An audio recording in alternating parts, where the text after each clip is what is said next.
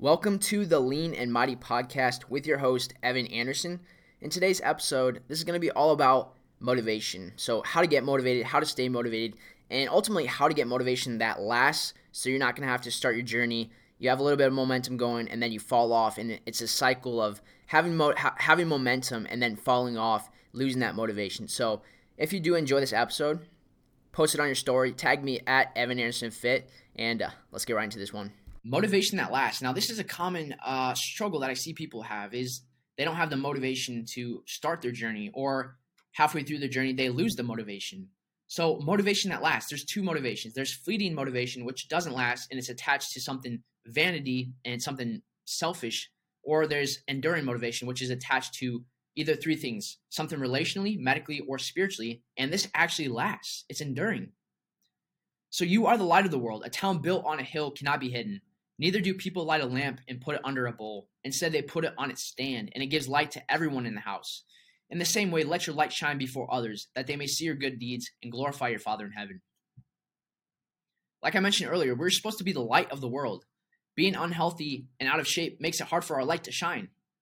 We have to be attractive for the world. If we're out of shape, if we're overweight, and if we're not we don't have the energy to actually serve the community, serve our gift to the world, how attractive is that to the world? Our light has to shine. So we need to find motivation to get healthy. We need to discipline ourselves to actually see the value of being healthy because we have a unique calling for our life and purpose that we need to fulfill. Our flesh is going to quit on us, but that's why this is a spirit led lifestyle and not a self led. Like I mentioned earlier, if you do this on your own, you can't rely on your own willpower. You're ultimately gonna fail. You're ultimately gonna fail. But if God is leading you on this fitness journey, you can rely on the, the spirit of self control, relying on His strength and His power. So those two uh, motivations, fleeting, is like this: I want a six pack. I want to look good in a swimsuit. So when you only attach your goal to something like this, like I, I'm I want a six pack. Like, okay, so when you get that six pack, what then? Are you just gonna go back to your old habits? That's what most that's what happens to most people. They do some 30 day no carb diet, and they get the the the results, and then ultimately go back to their old habits, and they put on that weight again. So we have to have enduring motivation, which I said we need to attach it to to three to three things: relationally, spiritually, and medically. So relationally, I want to be healthy. I want to be a healthy role model for my child. Attach it to some other person your kids, your grandchildren, your wife.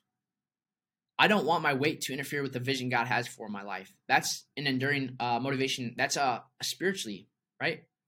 I want to avoid heart disease, diabetes, and obesity and live to see my grandchildren. That's medically.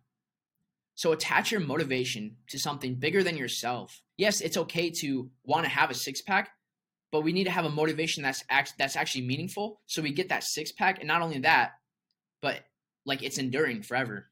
So number one keep your why in view. You know how riley uh, scott says like your, your contract it should be able to come out of your pocket. Have your why in view all the time. So when you're when you're facing something that goes against your goals i got my why right here. I'm doing this for them. I'm not gonna i'm not gonna sabotage myself because i'm i have a why so make a vision board. Put motivating scriptures on there, pictures, inspirational quotes. Number two, make a pact with God. Agree to honor Him with your health and, and recognize that you can't do this alone. Number three, tell the world. Post your workouts, your meals. Just document your fitness journey online. I don't know about you guys, but when I stay, when I put myself out there and I have hundreds and, and thousands of people holding me accountable, that puts pressure on me to actually go through with what I, I said I'm going to do. And like you don't know who's watching you. So document your journey and you're going to motivate you're going to motivate others to join you and you're going to be transforming others' lives while you're doing while you're transforming your own life.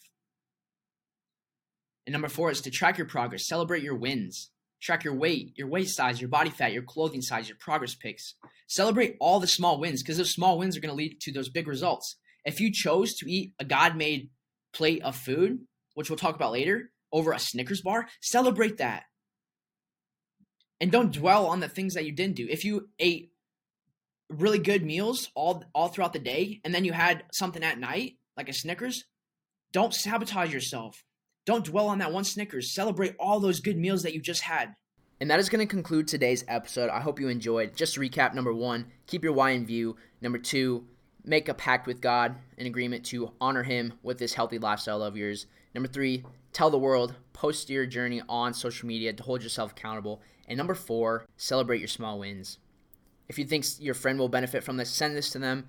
Uh, post this on your story. Tag me at Evan Anderson Fit, and I'll see you guys next time.